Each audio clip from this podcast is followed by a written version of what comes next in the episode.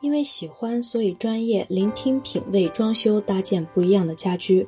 大家好，欢迎大家来到合肥飞墨设计。今天呢，要跟大家来聊一聊卫生间没有窗户应该怎么设计。仔细想一想，是不是每家的卫生间都是带窗户的呢？很显然不是的。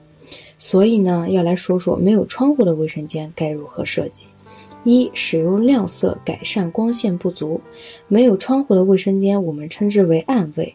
如果说有些业主觉得深色比较耐脏，而将家里的卫生间装修成暗色调的话，那对于暗卫这条就要舍弃了。暗卫一定要使用明亮的颜色，墙砖最好使用亮色，例如白色。这样的话，起码从视觉上改善了光线不足的缺点。二、使用通透隔断引入光线。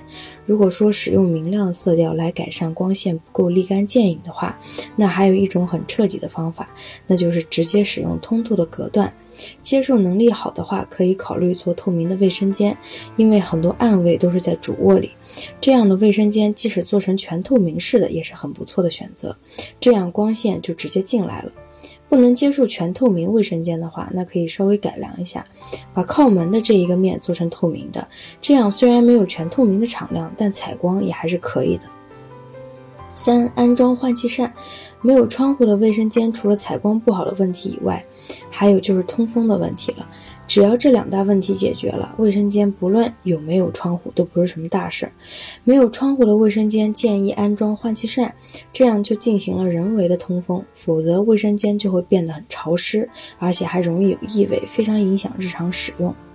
四干湿要分区，干湿分区是卫生间最好都做到的，但对于没有窗户的卫生间来说，干湿分区尤其有利。做了干湿分区，洗澡的时候就不会把整个卫生间都弄湿。没有窗户的卫生间本身不通风晾干的时间就比较久。